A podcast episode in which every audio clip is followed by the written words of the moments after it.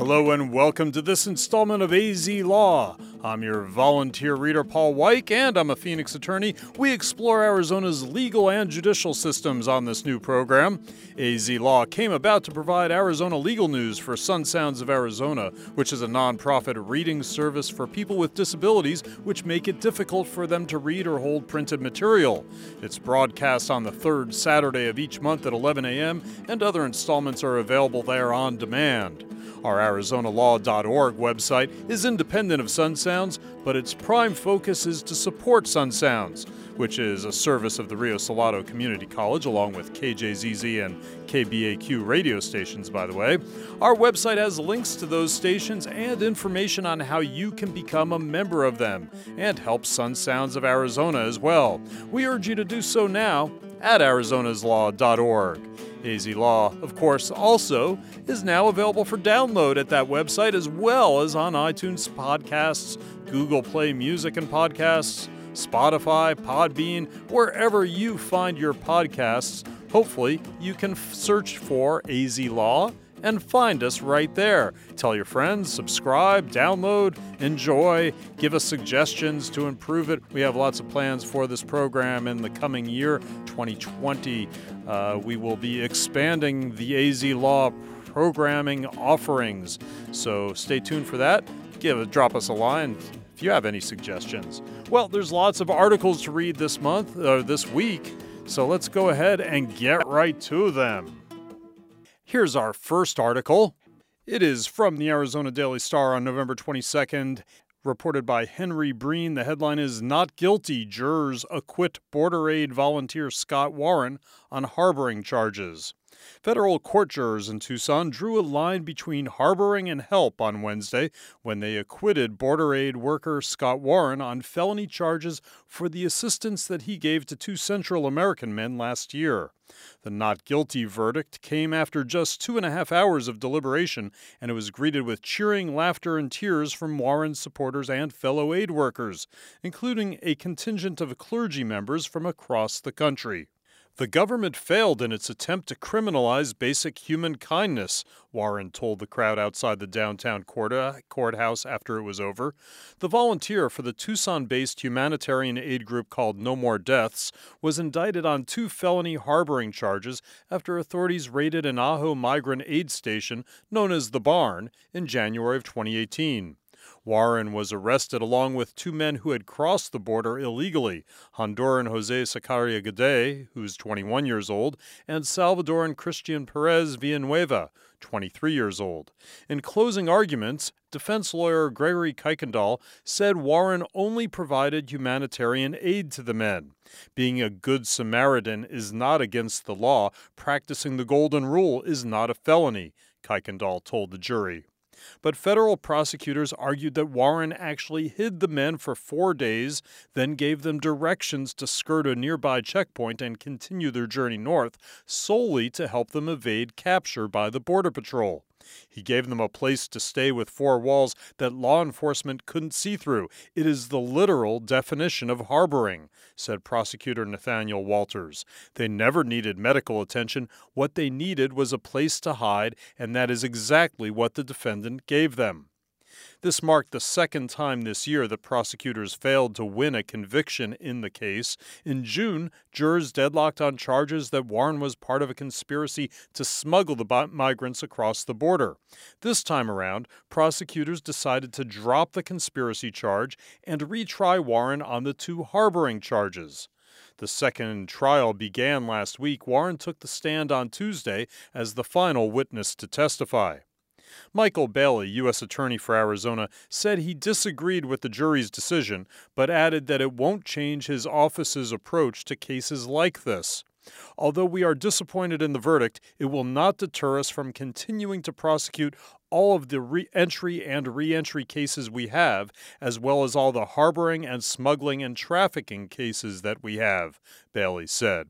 And we will not distinguish between whether someone is trafficking or harboring for money, or whether they are doing it out of what I would say is a misguided sense of social justice or a belief in open borders or whatever, he said.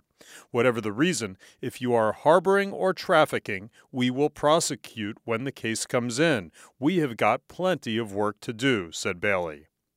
Warren still faces prison time or probation for separate misdemeanor charges related to leaving humanitarian aid on the Cabeza Prieta National Wildlife Refuge west of Tucson in 2017. After Wednesday's verdict was read and the jury excused, U.S. District Judge Raner C. Collins found Warren guilty of illegally operating a motor vehicle in a wilderness area in connection with the No More Deaths group's aid drop at Cabeza Prieta. Warren was also charged with littering the refuge with abandoned property, but Collins acquitted him of that misdemeanor count because the aid worker was exercising his religious beliefs when he left the food and water there. Warren is scheduled to be sentenced on the illegal driving charge on February 18th of next year. Walters said the misdemeanor could result in probation or up to six months behind bars. During a brief news conference outside the courthouse after the trial, Kuykendall said he was overwhelmingly happy for Scott and proud to know him. No More Deaths volunteer Gina Jackson led the crowd in a moment of silence for Jose and Christian wherever they are. We have been saying for years that humanitarian aid is never a crime, and today 12 jurors agreed, she said. Warren said he was too exhausted to answer any questions, but he read a brief statement from the screen of a cell phone. He thanked everyone who supported him during the trial and all the people who couldn't be there because they were out keeping up the humanitarian work in the desert.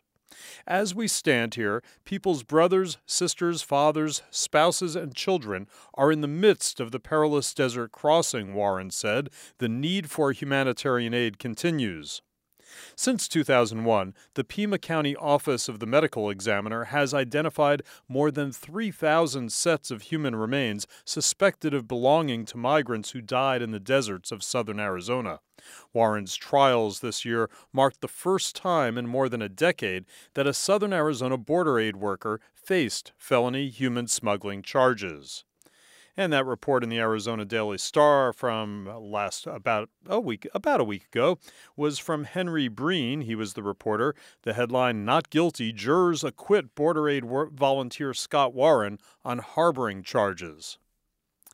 And our next article is from Arizona'sLaw.org, our own website uh, with legal news reporting and also uh, hosting this AZ Law program as well.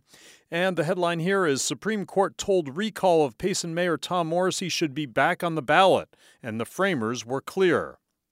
Here's the article. The group that gathered more valid signatures than required by the Payson clerk reached back to Arizona's 1910 Constitutional Convention to explain to the Arizona Supreme Court why the recall of Mayor Tom Morrissey should be put back on next March's ballot.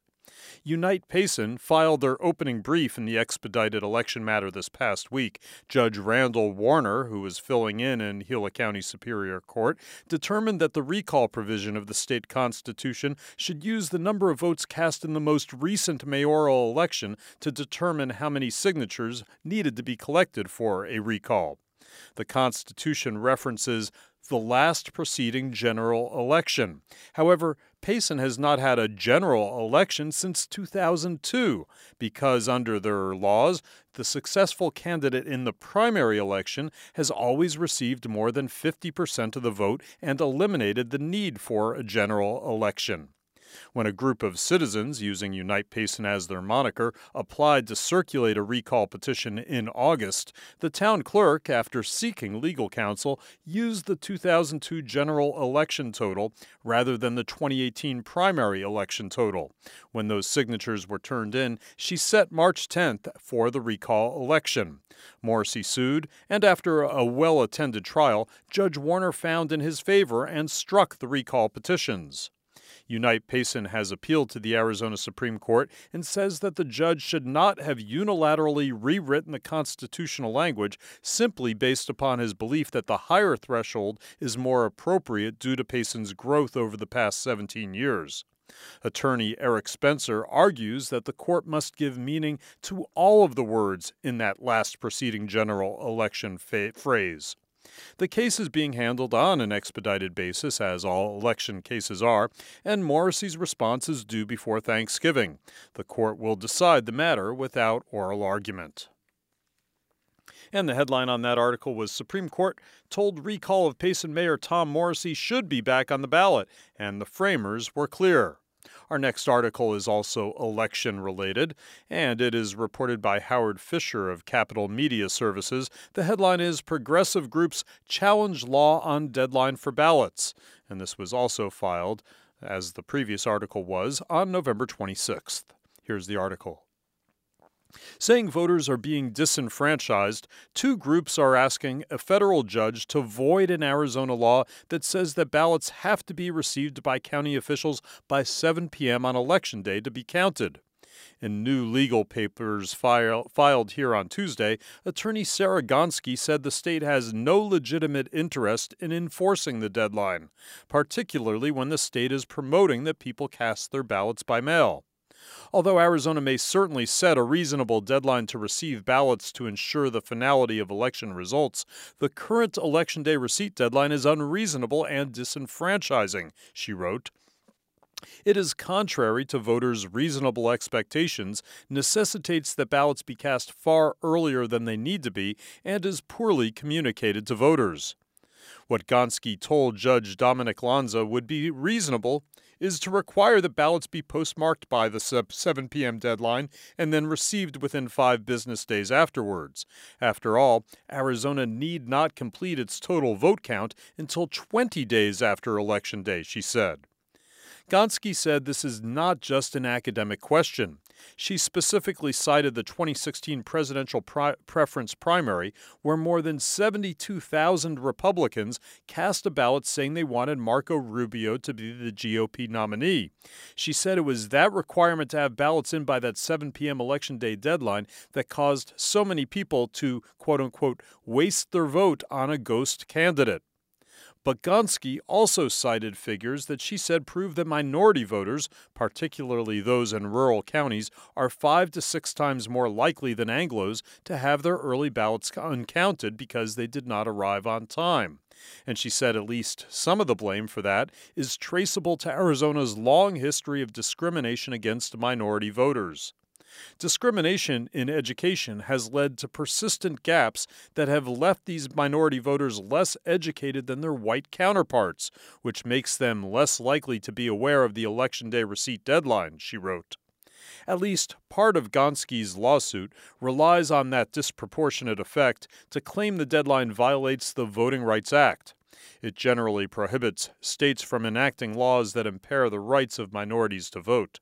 But she also claims that the law is an impermissible burden on the right of all people to vote. Gonski is representing two groups. One is Voto Latino, which she said is a nonprofit group that is involved in trying to register Latinos to vote. The other is Priorities USA, which she describes as a nonprofit voter centric progressive advocacy and service organization. It names Secretary of State Katie Hobbs as the state's chief election officer as a defendant. An aide to Hobbs said she was studying the lawsuit but does not comment about ongoing legal matters. Central to the litigation is the wide use of mail ballots, with about 1.9 million votes cast that way in the 2018 election out of about 2.4 million ballots cast altogether. 1.9 out of 2.4 million. Wow big percentage. Gonski said while people who get early ballots can bring them to a polling location on election day, about 90% of people who voted with a mail in ballot returned it through the U.S. Postal Service.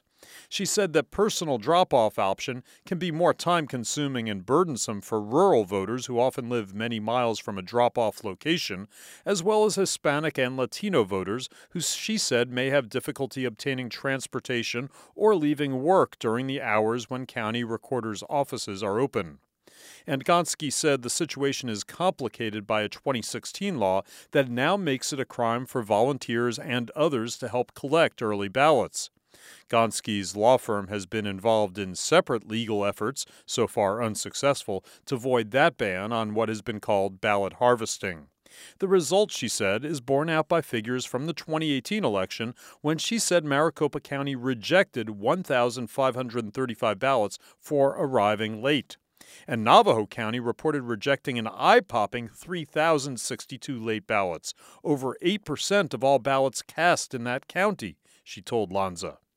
Clearly, a large swath of Arizona voters believe their ballot is timely, even when it is not, Gonski said with election officials and average voters unable to say exactly how early people need to be dropping their ballots into post office boxes in order to ensure that they arrive on time to be counted.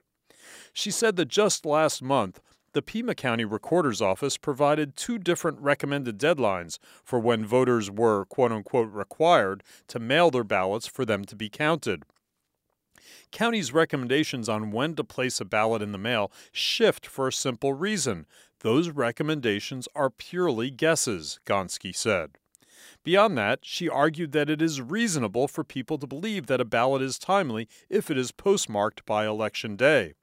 Postmarks are used to assess the timeliness of payments, applications, and other documents submitted to the government in other contexts, she said, including taxes.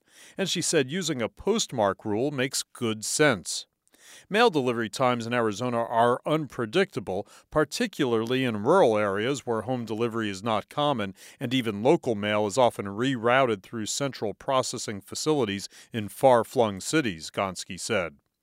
That issue of the disparate impact on Hispanics, which could be key to getting the relief sought, raises a separate question of why, one that Gonski conceded in the legal papers she cannot answer. But she has some theories of why, and not just that her claim there has been discrimination against minorities in education in Arizona. She also said there is a lack of language assistance to voters. Gonski said that is coupled with sustained resistance to bilingual education and mandated English only education.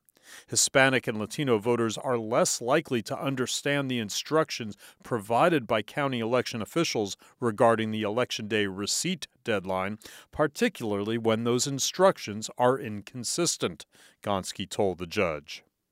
And that article by Howard Fisher was headlined Progressive Groups Challenge Law on Deadline for Ballots. Okay, next we have a pro and con commentaries, dueling commentaries on a subject that we've covered here in AZ Law before. And the first one is from Arizona Republic opinion columnist Laurie Roberts. Headline No wonder Arizona's regents don't want a judge snooping into ASU's hotel giveaway. Here is her column. The Arizona Board of Regents is hoping to sidestep a lawsuit challenging Arizona State University's $37 million giveaway to the billionaire owner of a planned Tempe Hotel and Convention Center. Attorney General Mark Brnovich sued earlier this year, contending ASU unconstitutionally sold prime land for peanuts and agreed to build a hotel conference center the university can use only seven days a year, unless the university pays rent, that is.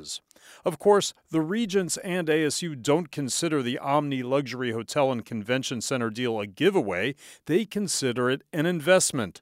But it seems they'd rather not have a judge take a look see at the arrangement, thank you very much. On Friday, the Regents asked Arizona Tax Court Judge Christopher Whitten to toss out Brnovich's suit. The Regents contend it's too late for the Republican Attorney General to try to stop ASU's deal with Texas billionaire Robert Rowling for his planned 330 room hotel and convention center in downtown Tempe. Brnovich has for several years tried to rein in the regents, first for raising tuition and fees by up to 370% over the last 15 years, and then for concocting a scheme that allows commercial developers to avoid property taxes by building on tax exempt university owned land. The tuition lawsuit was dismissed by a Maricopa County Superior Court judge who ruled the Attorney General of the state lacked standing to sue over tuition. And Whitten ruled in July that it is A OK for ASU to provide a tax dodge to commercial developers who are looking to avoid the muss and fuss of property taxes. Ironically, ASU says it must do these deals to generate revenue because the state has dramatically cut funding for universities. Never mind, apparently, the dramatic increase in funding provided by those massive tuition hikes that Brnovich is not allowed to challenge. Now, according to a report by Capital Media Services, the regents are asking Whitten to toss out Brnovich's challenge to the Omni deal, claiming he filed it two months too late. Specifically, that he needed to challenge the deal by February, one year after the papers were signed. Brnovich challenged the deal in April as an amendment to his January lawsuit over the property tax scheme. The Regent's attorney, Paul Eckstein, says Brnovich had ample time to challenge the deal. This transaction was talked about at the Board of Regents level for a year and a half or so before the transaction was signed on February 28th of 2018, he told Whitten. The AG, meanwhile, says the January filing of the original lawsuit should cover the one year window and that really the clock did not start ticking until late last year when the AG realized the extent of the giveaway.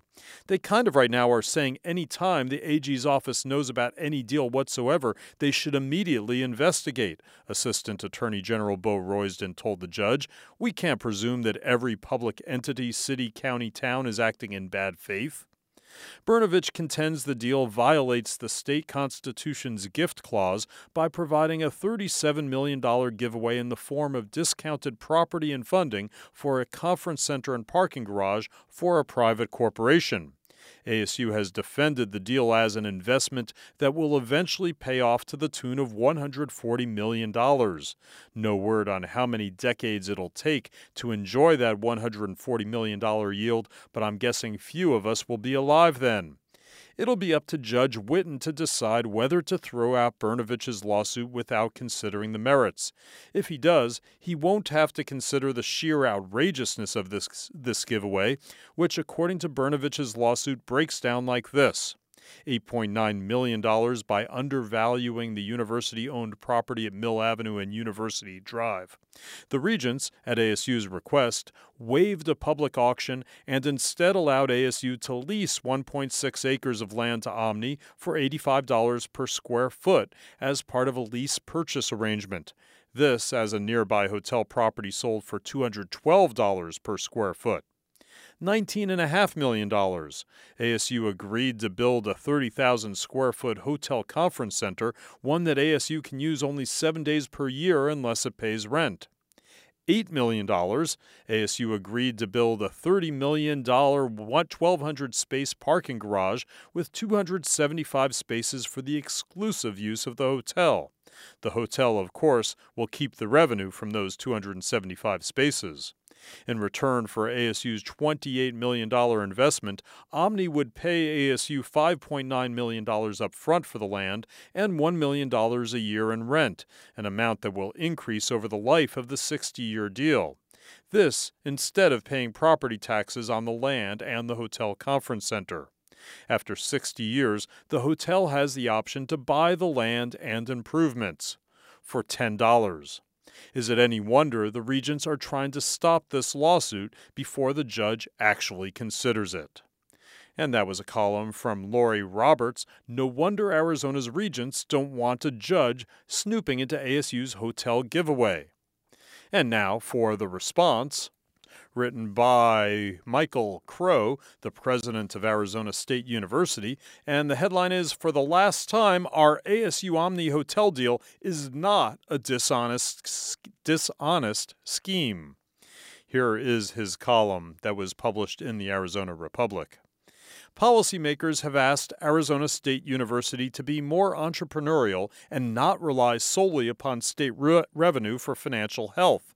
We have done precisely that successfully, if perhaps not the way that Laurie Roberts and the state attorney general expected. One example is by putting our land and real estate assets to work. We have converted land holdings and philanthropic donations into economic workhorses, not one time sales of land, but long term investments that will create far more revenue for the university over time. We renovated a football stadium at a cost of nearly $400 million, and we did it without state dollars or a tax increase. When is it reasonable to step in and say, that's not what we meant by being entrepreneurial.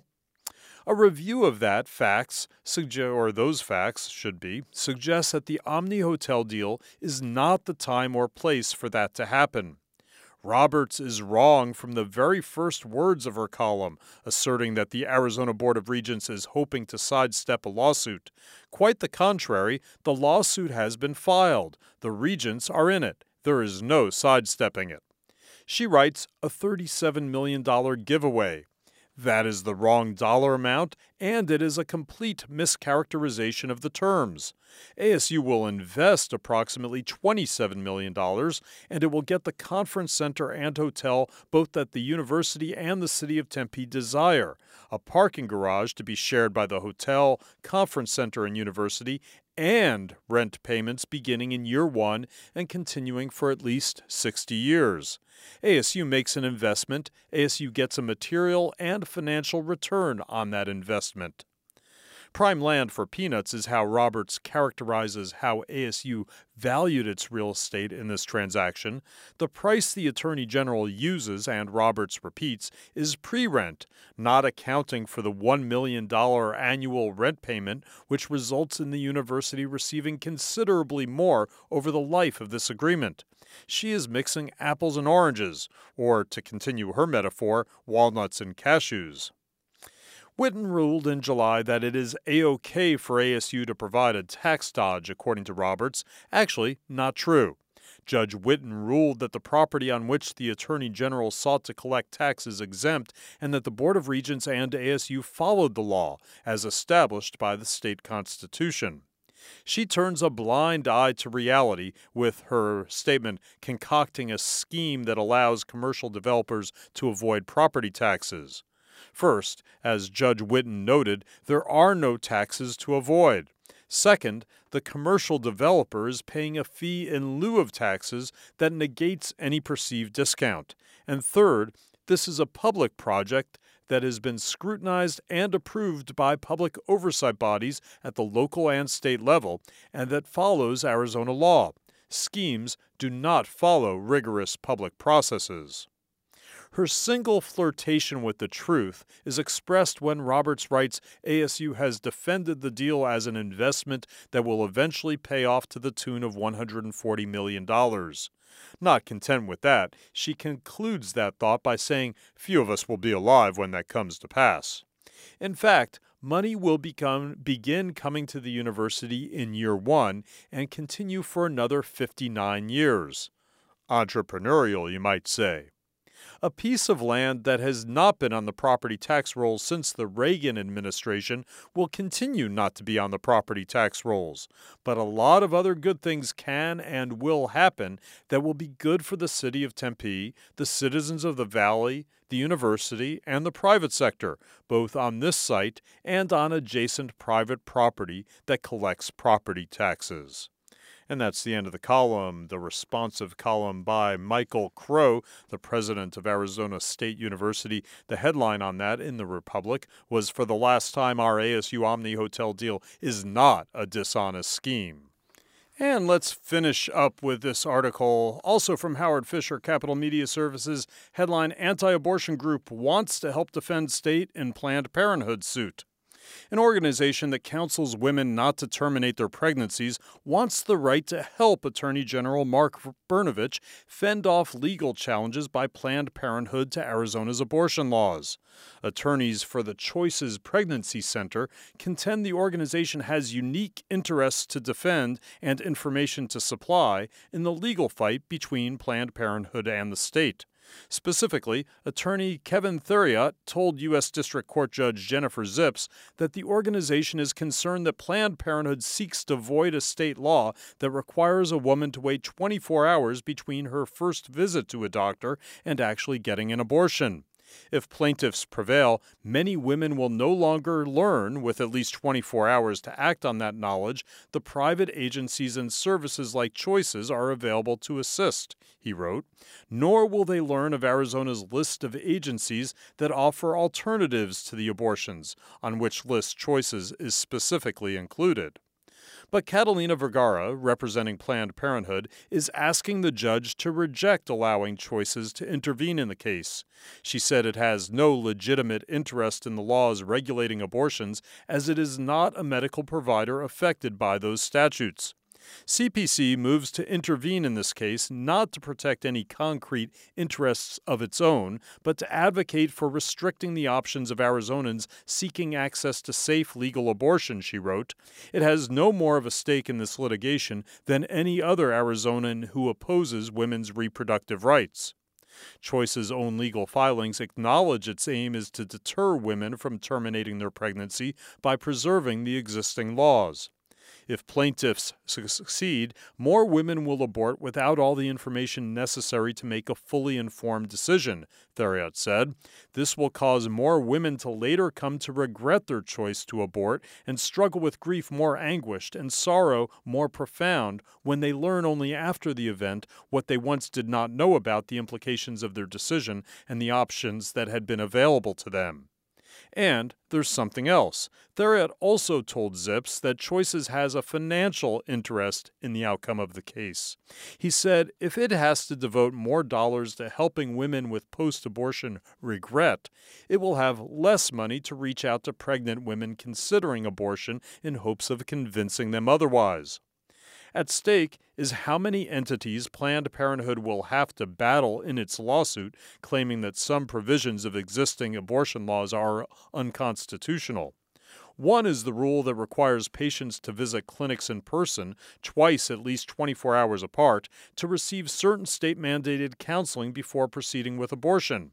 Planned Parenthood also is challenging statutes and rules that now prohibit anyone other than a licensed physician from providing abortions.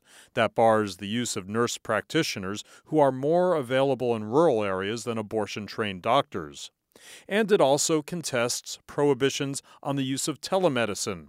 Arizona law allows medical advice to be given and prescriptions to be written after a video conference with patients, with the lone exception being when an abortion is involved.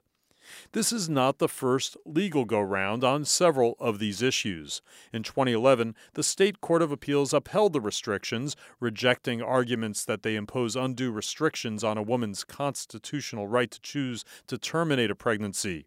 Appellate Judge Peter Swann also said it is legally irrelevant that nurse practitioners, who are more available in rural areas than abortion trained doctors, have a comparable safety record. But in filing suit earlier this year, attorneys for Planned Parenthood cited a 2016 U.S. Supreme Court ruling that abortion restrictions need to be judged on whether they create an undue burden on women. Attorney Alice Clapman said what that means is courts look at statutes to determine if the benefits of the restriction outweigh the burdens. And in this case, she said, the challenged statutes are sham public safety laws where there is no evidence of a benefit. In the new lawsuit, Planned Parenthood is asking Zipps to look not just at the individual hurdles being placed in the path of women, but what they say is the cumulative effect. The law, the legal papers say, has resulted in closure of Planned Parenthood clinics in Yuma, Goodyear, Prescott Valley, and Chandler, and the Flagstaff Clinic can provide abortion services only one day a week.